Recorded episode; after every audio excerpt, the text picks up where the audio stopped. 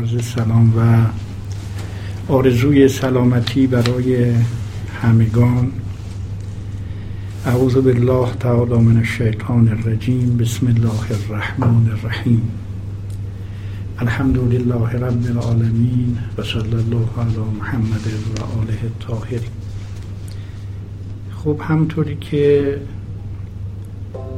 جناب آقای دکتر فرمودند عنوان بحث ما حقوق بشر از نگاه قرآن است. خب این عنوان عنوان بزرگی است ولی من مباحث کلی این حوزه رو طرح کنم اجازه می‌خوام قبل از وارد شدن به مبحث تعریفی از حقوق بشر آنچنان که امروزه در نظام بین المللی حقوق بشر پذیرفته است ارائه بدم خدمتتون. حقوق بشر میگن مجموعه حقها و آزادی هایی که برای انسان از این جهت که انسان است وجود داره و این حقها غیر قابل سلب هستند. نمی‌توان از انسان ها اون رو سلب کرد. و این حق ها به هم پیوسته و وابسته. یعنی تحقق یک حق منوط به وجود حقهای دیگر است. درست مثل اعضای بدن که چه عضوی به درد آورد روزگار دیگر عضوها را نماند قرار در حقوق بشر همین چنینه. مثلا اگر کسی بگه من آزادی دینی می‌دهم ولی آزادی بیان نمی‌دهم در حقیقت آزادی دینیش هم مخدوشه و همینطور بالعکس. لذا این حقها به هم وابسته و پیوستند. منشأ این حقها ارزش انسانی است یا کرامت انسانی هیومن دیگنیتی مباحث جدید حقوق بشری بعد از تصویب منشور ملل متحد در سال 1945 مطرح شد. در منشور که هدفش هدف اصلیش جلوگیری از جنگ و برقراری صلح و امنیت بین المللی بود به حقوق بشر توجه ویژه ای شد. زیرا که یکی از علل جنگ عدم رعایت حق هاست و صلح با رعایت حق ها تحقق پیدا می‌کنه.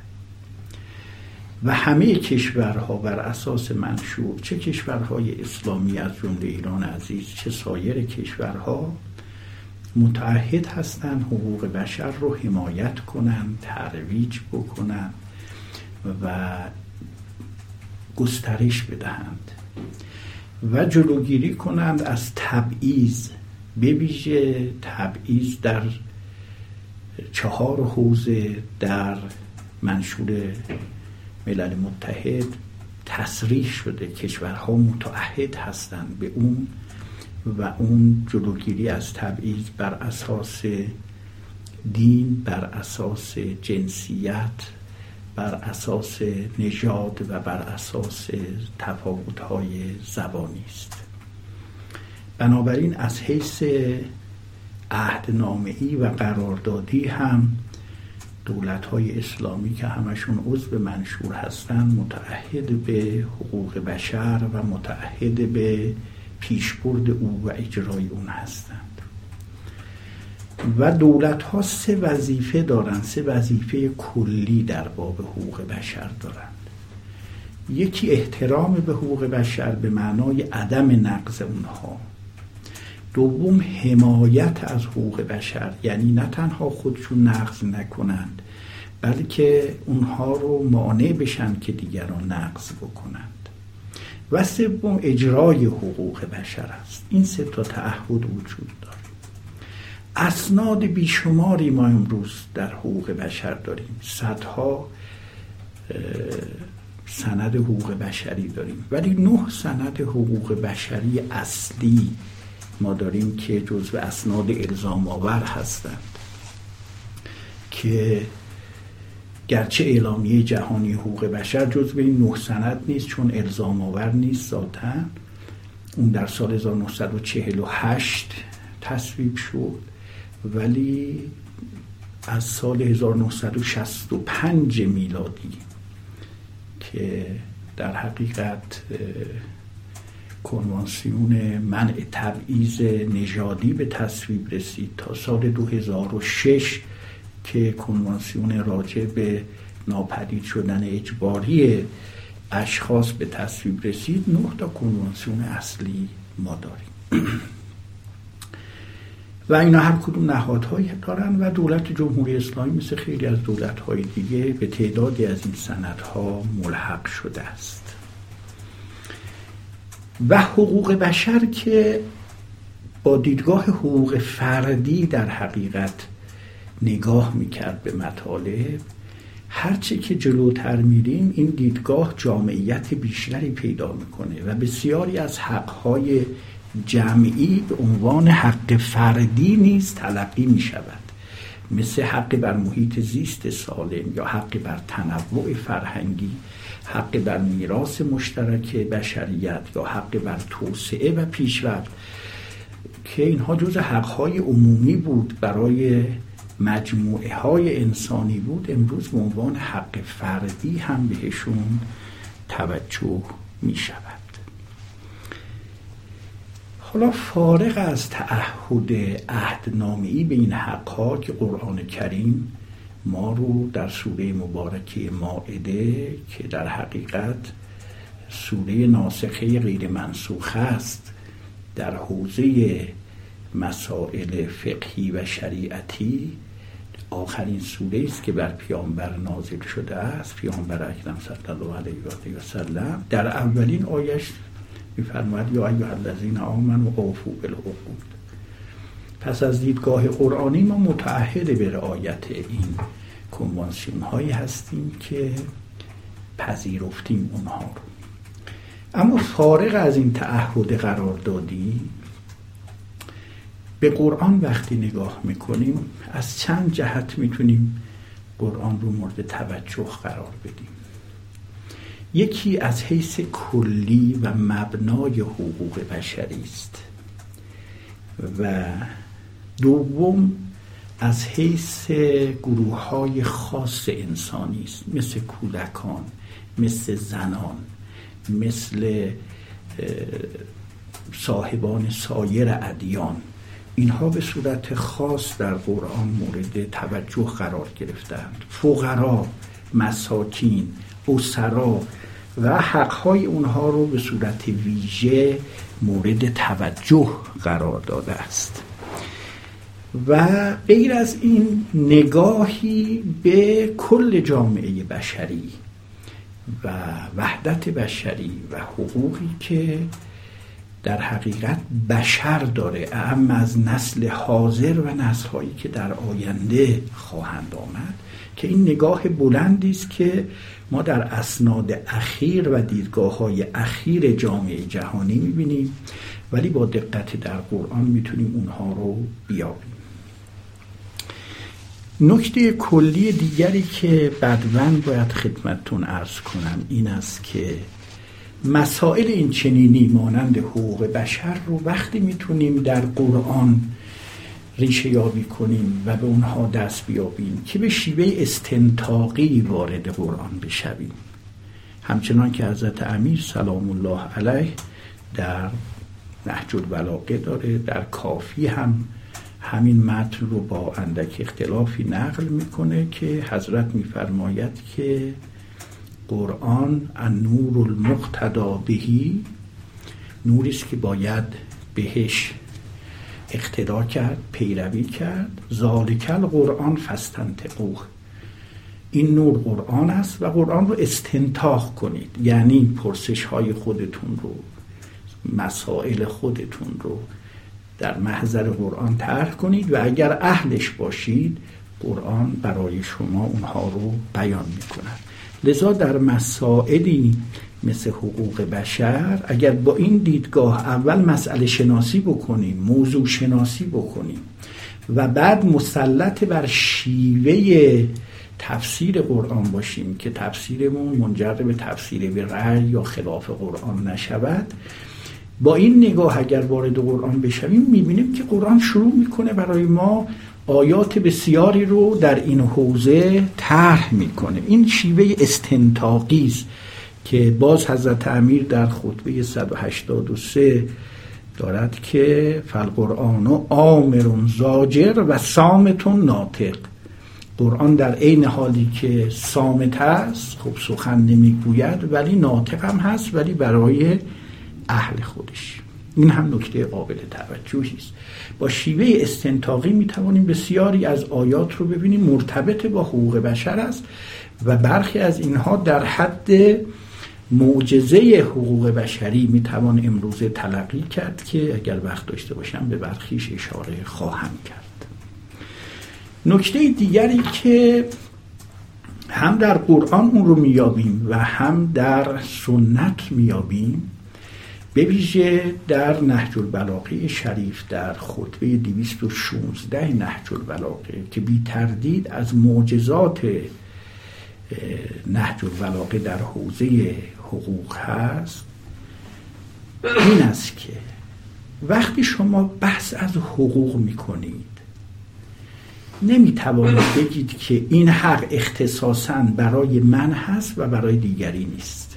حالا من به عنوان یه من شخصی یا یک من خانوادگی یا من قومی یا من دینی یا من ملی و از این قبیل. وقتی گفتی که حق دارم باید برای دیگران هم این حق رو بپذیری. در حقیقت حق عمومیت و جامعیت داره.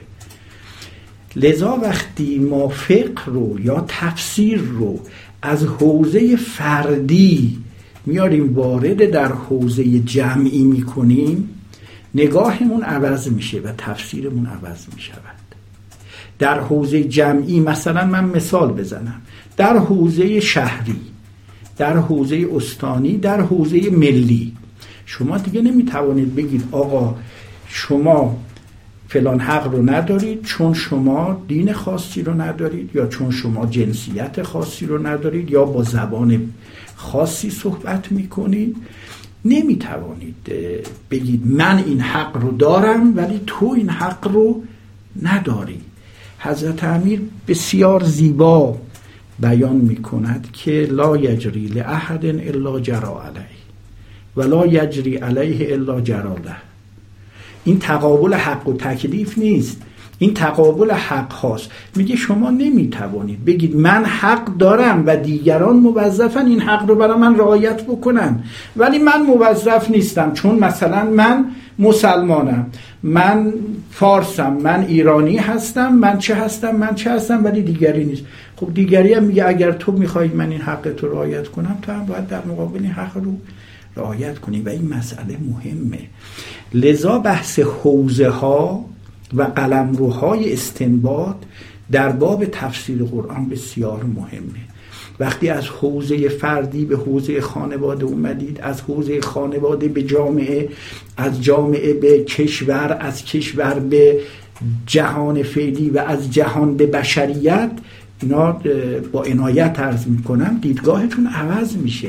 مثلا وقتی شما قانون اساسی جمهوری اسلامی ببینید خب با دیدگاه جمهوری اسلامی وارد شده. فقهای نشستن تدوین کنندگان قانون اساسی هستند و مصوبین آنها. ببینید وقتی تعبیر می‌کنه با اینکه جمهوری اسلامی هست فصل سوم قانون اساسی عنوان نمیاره حقوق امت یا حقوق مسلمان ها تعبیرش فصل سوم حقوق ملت هست. و در اولین ماده زید این فصل که ماده 19 هم باشه میگه مردم ایران حالا از هر قوم و قبیله که باشن از حقوق مساوی برخوردارند.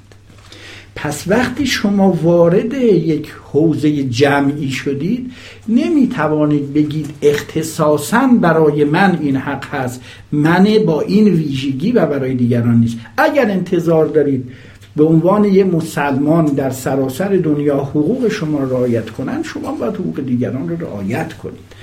و این کلمه بلند حضرت امیر سلام الله علیه که لا یجری لاحد الا جرا علیه و لا یجری علیه الا جرا له این خودش رو نشون می‌دهد. اگر ما کرامت انسانی رو پذیرفتیم که قرآن پذیرفته است انسان از این جهت که انسان است مورد احترام هست. ما به دو اصل پایه‌ای دیگر باید توجه کنیم که منبعث از این اصله. یکی اصل عدم تبعیضه و یکی اصل مداراست. اصل عدم تبعیض رو شهر دادن و اصل مدارا یعنی که دیگر پذیری داشته باشیم که بیان کردم. همچنان که من برای خودم صاحب حق هستم باید برای دیگران هم این رو بپذیریم. و این نکات قابل توجه است. اما وارد قرآن که میشیم در سرواجه های متعددی ما می‌توانیم حقوق بشر رو بیابیم. و این واژه ها وقتی وارد قرآن میشیم و همچون وارد حدیث میشیم اصولا وارد متن میشیم ما اگر کلمات کلیدی رو بشناسیم می‌توانیم با اون کلمات کلیدی اون استنتاق رو انجام بدیم و مسئله رو از قرآن بپرسیم. در قرآن این کلمات قابل توجه هستند. کرامت لقد کرمنا بنی آدم ما همه انسان ها رو که به تعبیر قرآن خیلی زیباست این آیه. نمی‌گوید که لقد کرمنا الانسان. تعبیر بنی آدم می‌کنه. بنی هم اینجا جمع به معنای پسران نیست یعنی فرزندان. ما تمام فرزندان آدم رو تکریم کردیم. در حقیقت این نگاه حقوق بشری جدید هم هست که همه شما یه خانواده. اید نگاه به تمام بشریت به عنوان یک خانواده در این آیه هست علاوه بر اینکه توش کرامت هم ذکر شده. و تکریم نه تنها تکوینی است بلکه تشریعی هم هست. این نکته قابل توجه است در این آیه. نمی‌خواهد بگوید ما در مقام خلقت شما رو فقط موجوداتی خلق کردیم که دارای عقل و تدبیر هستید و می توانید بر تمام جهان سلطه پیدا بکنید. علاوه بر این تشریع هم هست. میگه من انسان رو موجود مکرمی خلق کردم. و کرامت آنچنان که راقب اصفهانی و دیگران شهر میدن می‌گوین در لغت عرب هر چیزی که بهترین در مورد خودش باشه بهش میگیم کریم. یک اسب توسن که بسیار در مورد ویژگی های خودش عالی باشه عرب بهش میگه فرسون کریم. یا یک نوشته بسیار عالی رو بهش میگه قرآن کریم که این لفظ کریم ویژگی است که یعنی در حد خودش بسیار عالی است. لفظ کرامت رو شما می‌تونید بهش توجه کنید. لفظ عدالت رو آیات بسیاری در قرآن هدف رو عدالت می‌دونه. عدالت صرف نظر از مباحث کلامی که درش هست. وقتی در از دیدگاه اجتماعی به عدالت نگاه می‌کنیم در واقعیت بشری بهش نگاه می‌کنیم عدالت چیزی غیر از شناخت حقها شناخت صاحبان حقها و رساندن حقها به صاحبان حقها این سه و مقابله با کسایی که این حقها رو مانع می‌شوند نیست. این میشه عدالت در حوزه اجتماعی. شما وقتی صحبت از عدالت می‌کنید نمی‌تونید بگید آقا من حقها رو نمی‌شناسم صاحب حقها رو نمی‌شناسم می‌خوام عدالت رو اجرا کنم. نمی‌تونید. یا شیوه رساندن حقها به صاحبان حقها قابل توجهه یعنی بحث اجرای حق. یا مقابله با ناقضین حقها خیلی قابل توجهه یه دولتی نمی‌تواند بگه آقا من یک حکومت عادله برقرار کردم ولی تو این حکومت عادله کاری ندارم. اگر کسی حق کسی رو سلب کنه من کاری ندارم. نمیشه میشه این چه دولت عادله است؟ پس وقتی قرآن خودش رو کتاب عدالت معرفی می‌کنه پیامبر اکرم صلی الله علیه وسلم در قرآن میگه مأموریت من این است که عدالت رو اجرا کنم. امرت لعدل بینکم. قرآن می‌گوید که اصلا خداوند در مقام تشریع احکام اون چیزی که معیار براش هست این است که الله یعمر بالعدل و احسان و آیات متعددی که در این حوزه هست. تعبیر رو ببینید مثلا در سوره نسا آیه 58 میگه هر وقت در میان مردم حکم کردید و ازا حکمتون بین الناس نه مؤمنین ها ناس همه مردم نه توده مردم همه چه اکثریت چه اقلیت. ان تحکمو بالعدل نه فقط در حوزه قضا. هر گونه حکمی درباره مردم کردید باید عادلانه حتی در گفتار خیلی جالبه. امروز که از حقهای مهم بشری در حقیقت این است که در حوزه رفاه در حوزه آسایش روانی هم شما حق افراد رو رعایت کنید. در سوره انعام آیه 152 زیبا میگه اذا قلتم فعدلو اگه می‌خواد حرف بزنید دو عادلانه حرف بزنید. با گفتارتون حق رو سلب نکنید. یا اصلا وظیفه مؤمنین این است که قوام به قسط باشن. یا ایها الذین آمنو کونو قوامین بالقسط. حتی نسبت به دشمنانتون شما حق ندارید حق ها رو زیر پا بذارید. ولا نکم شنعان قوم علا الله تعدلو دشمنی با یه گروه شما رو وادار نکنه نکشاند که اینکه عدالت رو زیر پا بذارید. با دشمن هم باید عادلانه رفتار کرد. بعد ببینید میگه عدالت و دین اینها با هم همشانه هستن. اینا با هم همروی دارن. اعدلوه و اقرب للتقوا عدالت و تقوا تقوا یعنی رعایت دین. اینا با هم همشانن. اینا متضایفینن به تعبیر آقایون آقایون منطقی. قرب و بود بنده اگر به شما نزدیک باشم شما به من نزدیکید اگر از شما دور باشم دور.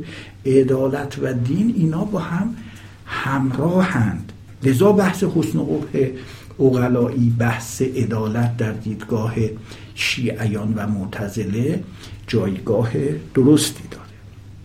پس واژه عدالت واژه قسط بسیار از واجه است که مورد توجه هست. و بعضی ها رو دقت داشته باشید. در تفسیر قرآن این نکته قابل توجه است که قرآن گاهی وقتا در حوزه یک موضوع خاص یه حکم عام میگه. مثلا در حوزه ربا مطرح می‌کنه در سوره بقره آیه 279 که لا تظلمون و لا تظلمون. خب یه قاعده کلیه. نه ظلم بکنید نه مورد ظلم واقع بشوید. ببینید اون سه تا وظیفه‌ای که من برای دولت ها گفتم از همین یه آیه کوتاه برمیاد. نه حق ها رو نقض بکنید حمایت کنید حق ها نقض نشه و اجرا بکنید. اگر بخوایم لا تظلمون و لا تظلمون باشیم نه ظلم کنیم نه مورد ظلم واقع بشیم یعنی چی؟ یعنی حق ها رو بشناسیم و رعایت بکنیم. یا گاهی وقتا در حوزه های خاص خیلی زیباست. قرآن میاد به یه مسئله جمعی و به یک حق جمعی توجه می‌کنه. در آیات مربوط به طلاق ملاحظه بفرمایید. در سوره بقره آیه 232 میگه ازا طلقتم النساء فبلغن اجلهن. اگر زنانتون رو طلاق دادید همسرانتون و اینها عدهشون طی شد خب دیگه شما مانع نشید از اینها. آزادی اراده بهشون بدید. آزادی اراده از مباحث پایه‌ای حقوق بشری است. بذارید خودش درباره خودش تصمیم گیری کنه. اونی که ما ازش به در به قاعده سلطنت یاد می‌کنیم یا قاعده تسلید.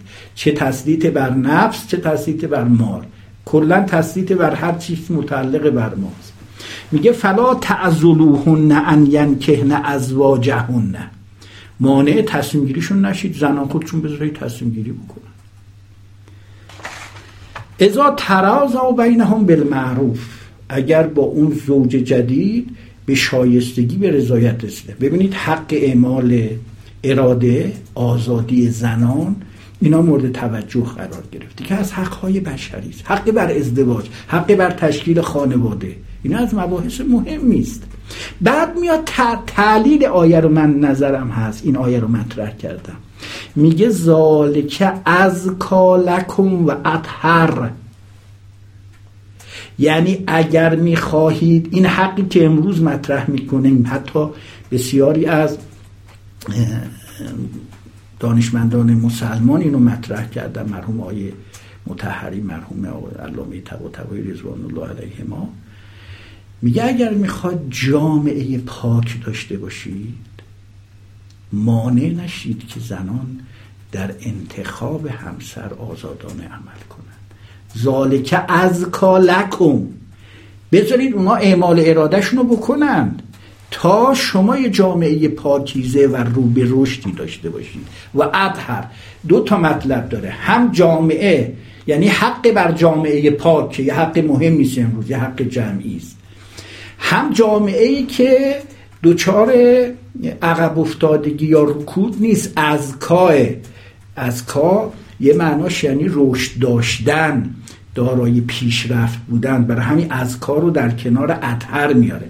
اگر می‌خواد جامعتون یه جامعه پاکی باشه امروز بحث افت اجتماعی از مباحث مهمه. میگه آقا یکی از راه های اجرای افت اینه که اجازه بدید آزادی ازدواج وجود داشته باشه. بحث پیشرفت دیولوپمنت امروز که از مباحث مهمه. میگه اگه می‌خواد جامعه رو به پیشرفت داشته باشید به اینها حق بدید اعمال رویه بکنن. پس ببینید بحثم این بود. عدالت و آثار جمعی عدالت اینها از واجه است که در قرآن میشه مباحث اصلی حقوق بشر رو پیدا کرد. از مباحث دیگری که قابل توجه هست بحث خیرات و کلمه خیر در قرآن هست. خیر یعنی در مقابل شر قرار می‌گیره خیر. در مقابل ناپسندی قرار می‌گیره. من چند نکته بگم براتون برای بنده جالبه وقتی به قرآن نگاه می‌کنیم خصوصا در حوزه آزادی دینی. خب قرآن میگه که ما برای هر امتی یه شریعت خاصی قرار دادیم. جعلنا لکل امت من سکنهم ناسکوه. و آیات دیگر. تعدد شریعت در قرآن هست. و می‌گوید که چنان که در سوره ماعده است این آیات از آیه 44 به بعد رو ملاحظه بکنید بسیار قابل توجه است. میفرماد انا انزلنا تورات فیها هدن و نور. تورات رو فرستادیم.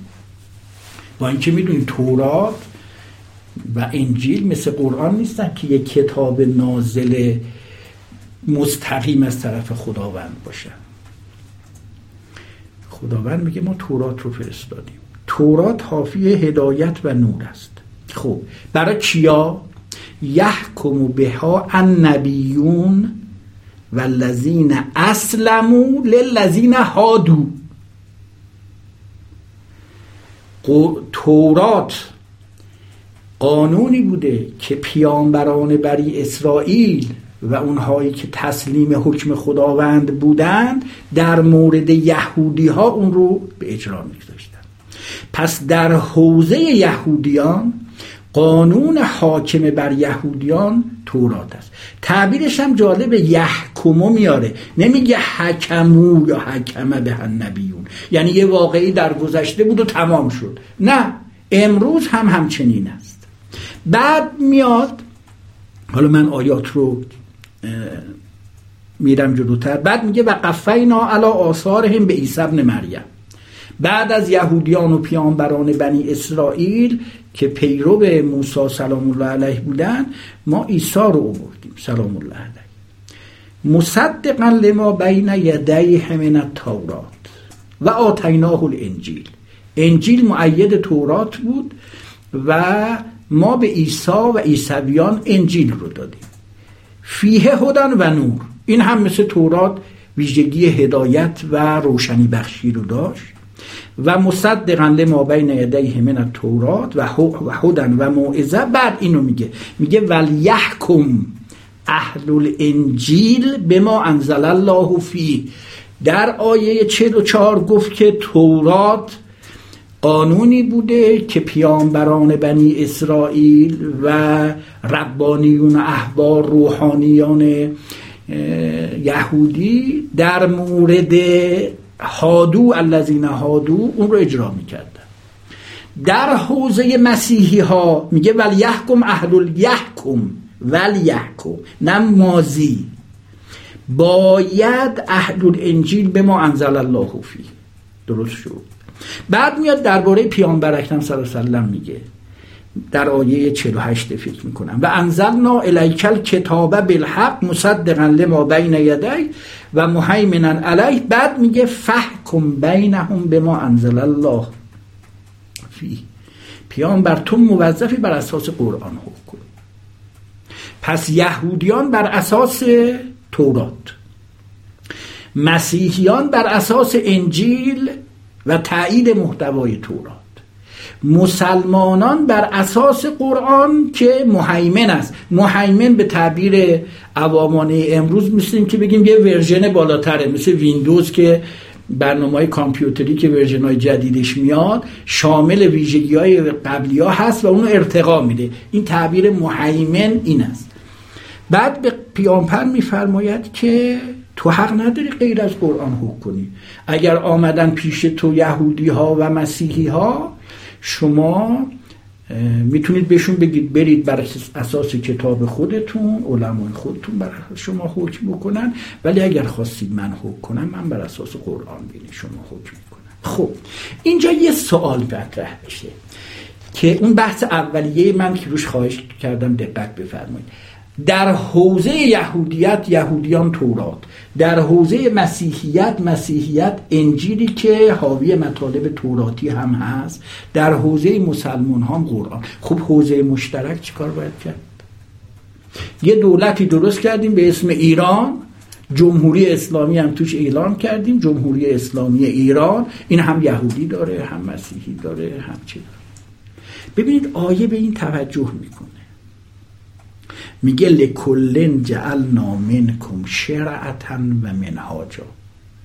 ما برای هر کدام از این اقوام گذشته و فعلی شریعتی و روشی رو ارائه کردیم. ولو شاء الله لجعلکم امتا واحده خداوند اگر می‌خواست همه رو یه امت قرار می‌داد. همه یهودی همه مسیحی همه مسلمان. ولی نخواسته این کار بکن خب حالا در حوزه حقوق ما چیکار کنیم؟ در حوزه روابط اجتماعی چیکار کنیم؟ قاعده چیه در حوزه داخلی که گفتید من مسلمان نمیپذیرم که تورات بر من اجرا بشه. اینجا خداوند یک کلمه میفرماید. حالا در تعدد منهاج و شریعت چه کنید؟ فستبق الخیرات. ملاکتون در حوزه های مشترک خیرات باشه. خیرات مقصودم نیست که بیاد خورما بدید حلوا بدید. اعمالی که همه انسان ها اونها رو نیک میپندارند. بیاید بر هم سبقت بگیرید در عمل نیکو باشید نیک عمل کنید. فست حبق خیرات اینه. الان مدعیان حقوق بشری حالا من در بعضی از مصادیق قابل تشکیکه که اینا واقعا خیر هستن یا نه. من به صورت کلی دارم عرض می‌کنم. میگه آقا اوغلای امروز و جامعه جهانی و دولت ها که نمایندگان مردم هستن غالبا الا دولت های مستبد اینا اومدن این مجموعه رو به عنوان یه مجموعه پسندیده در روابط قرار دادن. در حوزه مشترک شما خیرات رو ملاک قرار بدید. همچنان که در آیات دیگری هست که بحث خیرات هست یا بحث خیر درش مطرح میشه. پس کلمه خیرات و خیر از کلماتی است که قابل تأمل است در حوزه کلی حقوق بشر. از کلمات دیگری که در قرآن استفاده ازش میشه کرد بحث اداء امانته ان الله یامرکم ان تؤدوا الامانات الى اهلها. این امانات به معنای عقد امانت خاص که در حقوق ما مطرح می‌کنیم نیست. یعنی هر چیزی که مال دیگری است به او برسانید مال یعنی متعلق به اوست. حق دیگران رو باید بهشون داد. این خودش ادای امانت است. آیات دیگری از این بحث می‌کنه که ما آمدیم آزادی به بخشی بکنیم. درباره پیامبر میگه پیامبر آمده است اسر و اقلال رو برداره. یزا انهم اسرهم و الاغلال التي کانت علیهم. زنجیرها و محدودیت ها رو برداره. آزادی ها رو بدهد. بحث عدم ازرار از مواردی است که در قرآن به عنوان حق میشه استفاده کرد. لا تزار والدتون به ولده ها ولا مولود له به ولده. در روابط والدین و فرزند باید طوری عمل بشه که نه والد و نه والده و نه فرزند در معرض ضرر قرار بگیرن یا لفظ معروف و عرف در آیات قرآن اینا از مواردی است که یعنی رعایت حقها رو بکنید درباره زنان زنان به معنای همسران و آشروهان نه بالمعروف.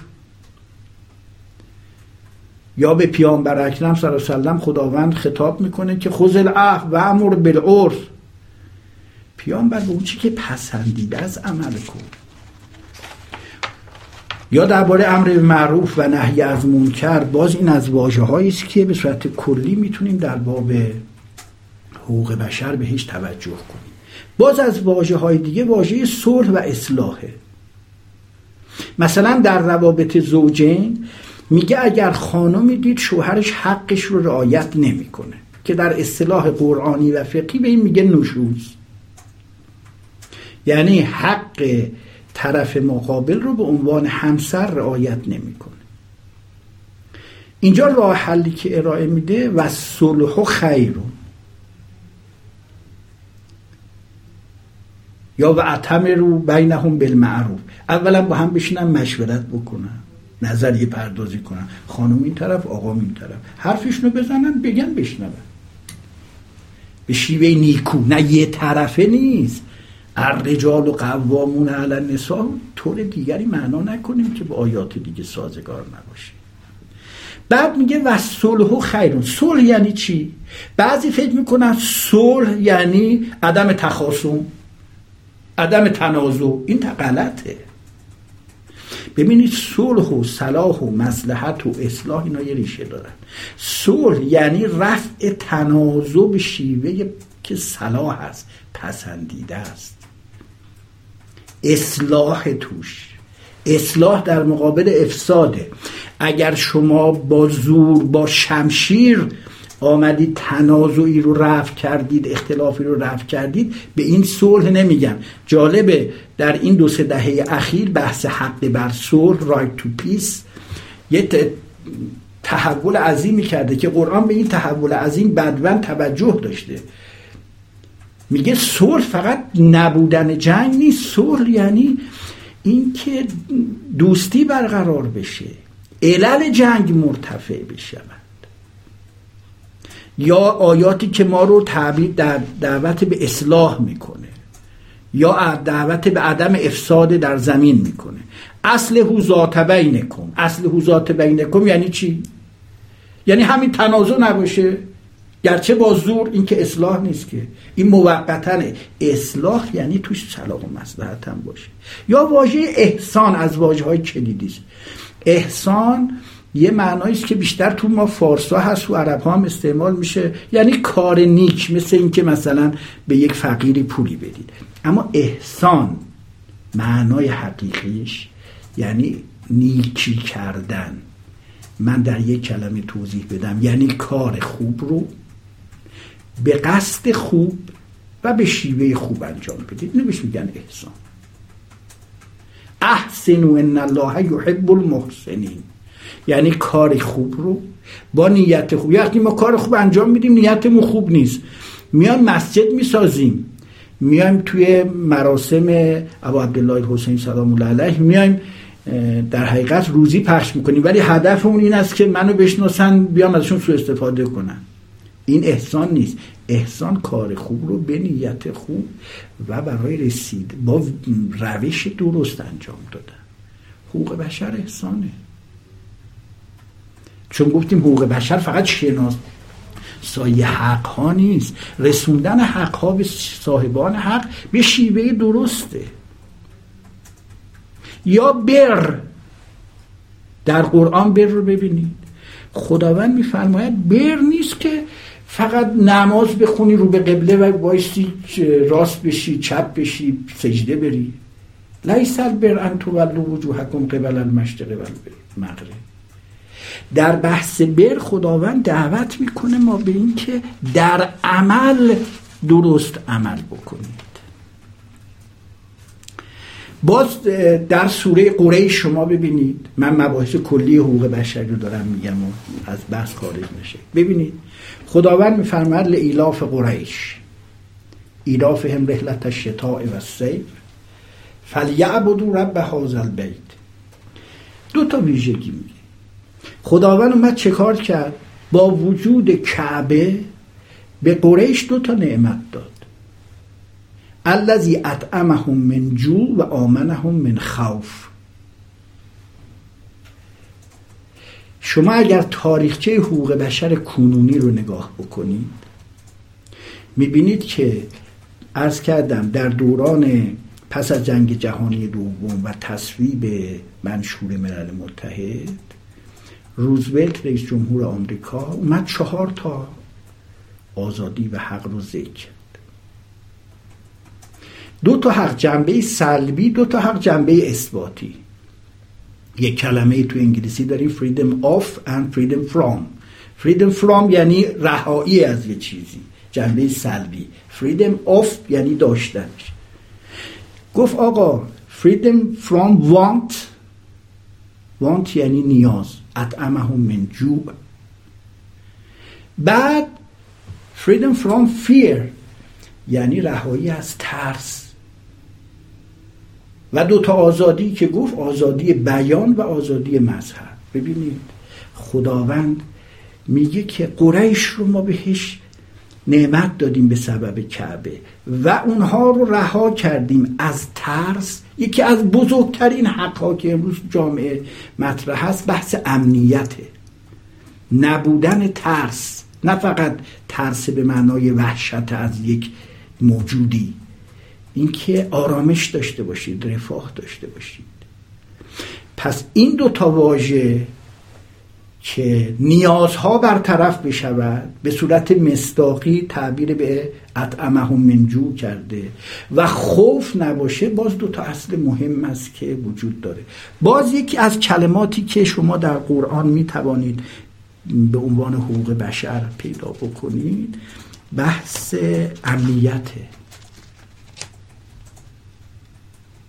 ضرب الله مثلا قریتا کانت آمنتا مطمئنه ببینید چقدر زیبا. از کردم امروز که حقوق بشر تحول پیدا کرده از حقوق بشر فردی یعنی این آقا این خانم حق داشته باشه تبدیل شده به حقوق بشر جمعی به دو بحث توجه می‌کنه. اولا به قریه. قریه یعنی یه مجموعه که انسان ها درش زندگی می‌کنن. چیزشو بذارید شما روستا چیزشو بذارید شهر چیزشو بذارید کشور.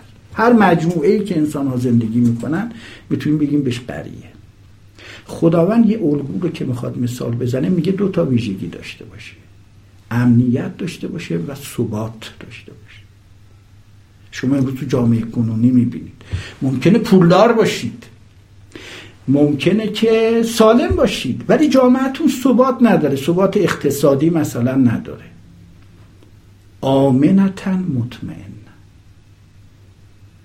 اگر این واژه امن و واژه هایی مثل اطمینان رو شما در آیات قرآن ببینید می‌تونید برسید به حقوق بشر. و آخرین کلمه که اگر پرسشی هست بپردازیم این است که قرآن نگاهش به جامعه انسانی به عنوان یک وحدت است یک واحد است.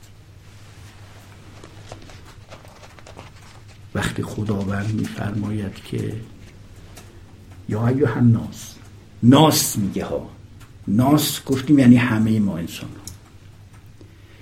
انا خلقناکم من ذکر و انثا ما شما رو از یه مرد و زن آفریدیم. شما این متون حقوق بشری رو ببینید. چه متونی رو که یونسکو منتشر کرده به عنوان یه سازمان علمی فرهنگی. چه متونی های حقوق بشری منتشر می‌کنن امروز تعبیرشون اینه که ما وقتی رسیدیم به بالاترین سطح حقوق بشری که برسیم به یه هیومن فامیلی خانواده انسانی. خدا داره تو این آیه میگه. شما مجموعا حتی نسلهای آیندهتون و حتی نسلهای گذشتهتون شما یه مجموعه هستید. حتی با یه دید بالاتر تمام هستی دارای وحدته. و بحث تنوع فرهنگی رو مطرح می‌کنه. و جعلناکم شعوبا و قبائل.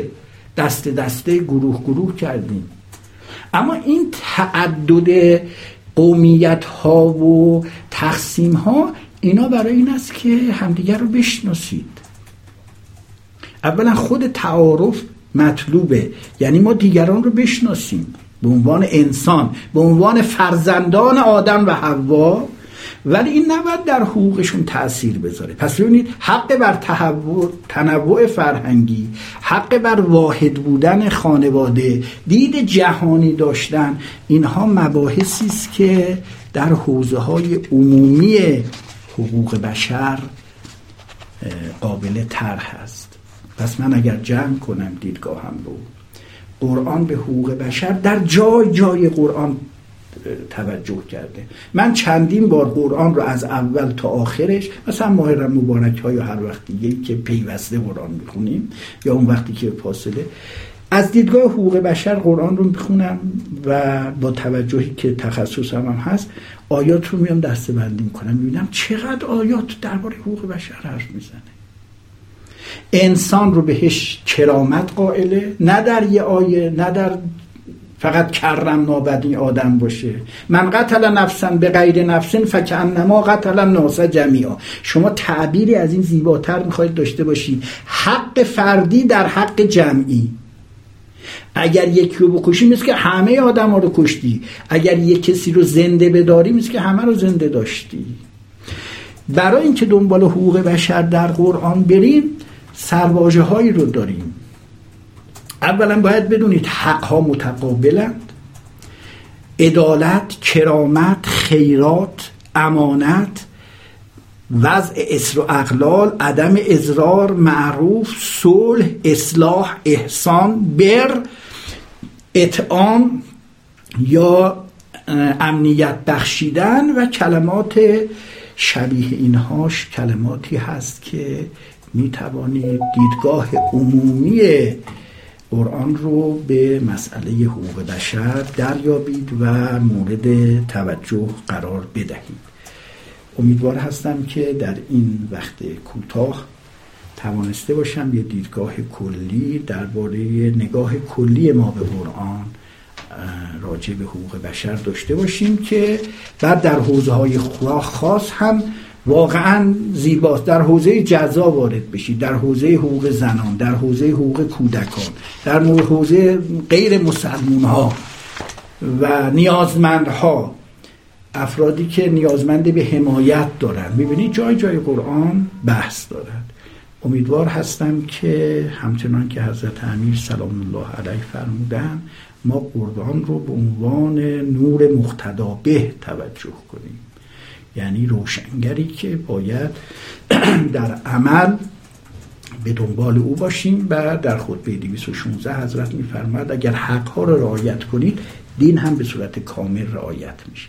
راه پاس داشته از دین رعایت حق هاست که به جای خودش. انشاءالله که سلامت و موفق باشید. اگر در این اندک وقت باقی مانده سوالی هست من در خدمتون هستم. و السلام علیکم رحمت الله. بسیار عالی آقای دکتر خیلی عالی خیلی خوب. من یه نکته جالبی که به نظرم درس و نکته آموزشی خیلی خوبیه برای دوستانی که مخاطب ما هستن اینکه کلا تو این پژوهش های موضوعی در قرآن که یه لفظ خاصی خود لفظش تو قرآن نیست این خودش یه هنر و سلیقه‌ای که محقق واجه های متناسب رو انتخاب بکنه و بر اساس اون واژه ها جستجوی موضوعی تو قرآن بکنه. خب ما حقوق بشر که نداریم تو قرآن. ولی اینکه کسی که علاقمند کدوم واژه ها رو انتخاب کنه از چه مسیر و مجرایی وارد بشه به نظرم بحث شما یه نمونه شسته رفته و جمع جوری بود در اینکه پژوهش های موضوعی اینجوری تو قرآن رو آدم چجوری می‌تونه دنبال بکنه. خیلی بله. عالی. خیلی خوب. از شما در خب چون وقت کمه و از اونم شد یه سوالی و دوستان پرسیدن. به نظر سوال خیلی کلیدی و مهم است در مجال خیلی اندکی که باقی مونده آقای دکتره که پاسخ بفرمایید. خب موارد اثباتی رو شما فرمودید ولی خب یکی از چالش های بسیار مهمی که در قرن اخیر زیاد مطرحه و بحث بسیار دامنه‌داری در بابش مطرحه مواردی است که در قرآن علی ظاهر نقض حقوق بشر به نظر میسه مثل آیات جهاد، آیات حقوق زنان و آیاتی از این قبیل. بله. اینا رو ما باید چی کارش بکنیم؟ البته سوال خیلی سوال گسترده بله ببینید سوال سوال خیلی خوبیه. بعضی اومدن شیش مورد هفت مورد نقض کلی پیدا کردن در قرآن که الان مجالش نیست. من بحث کنم یه جلسه هر کدوم از این موارد به تنهایی میطلبه که قرآن مثلا در حوزه حقوق زنان یا در حوزه بین ادیانی آمده و دیدگاه غیر حقوق بشری رو اتخاذ کرده. ببینید به نظر من بیش از اینکه این مطلب به قرآن برگرده به استنباط مستنبت برگشت می‌کنه. مثلا یکی همین مثالی که آقای دکتر شیباپور قرائت کردن از طرف اون دوست مخاطبمون در باب جهاد. آیات جهاد یه آیات موردی است در مواردی که افرادی آمدن و متوسل به زور شدن در مقابل اسلام به خاطر که اینها متدین به دین جدیدی شدن. در این زمینه خداوند میگه اینا که با شما آمدن بجنگن بجنگید بعضی اینها رو میان از زمینه خودش خارج می‌کنن می‌بینن عجب چه عجیبی. و قاتل المشرکین مثلا حیث ما وجدتموه یا حیث ما سقبتموه بعد مشرکین رو میان اینجوری تعبیر می‌کنن. میگن مشرکین جمعه که الف لام داره جمع محلا به الف لام هم دلالت بر عموم می‌کنه. پس همه مشرکان رو اولا این عاقلانه نیست که یه دین جدید با تعداد محدودی بیاد توسل به زور و وسیله ترویج قرار بده. شکست می‌خوره. آقا المشرکین رو تو آیات قبل گفته چه کسانی هستن؟ یا جمعشو ببینید. من شما رو ارجاع میدم. برای اینکه راحت این مسئله حل کنید به سوره مبارکه ممتحنه آیه 8 و 9 رو ملاحظه بکنید. خداوند تو اون آیه میگه آقا این آیات جهادی که من تالا گفتم درباره کیا بوده؟ میفرماد لا ینهاکم الله عن الذین لم یقاتلوکم فی الدین و لم یخرجوکم من دیارکم ان تبروهم و تقسطوا الیهم. ان الله یحب المقسطین. این آیه آیه است که بیان می‌کنه و آیه اصلی است. حالا این یه بحثی داره حالا اساتید فرمودن جای خودش باید بحث کنه.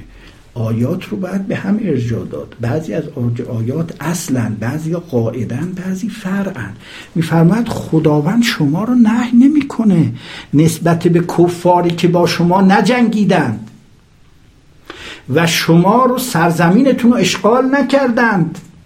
ان تبروهم خاطرتون باشه گفتم یکی از واژه ها کلمه بره به اینها نیکی کنید و تقص تو الیهم باهاشون عادلانه رفتار کنید. عدالت برخورد عادلانه هم شرط دادن. بعد ان الله یحب المقسطین. اینی که در قرآن داره یحب یا لا یحب. این مثل این نیست که ما آدما میگیم مثلا من قرمه سبزی دوست دارم مثلا از فلان غذا بعدم میاد. اینجوری نیست. یحب و لا یحب قرآنی یعنی اون اصل اولیه قرآنی.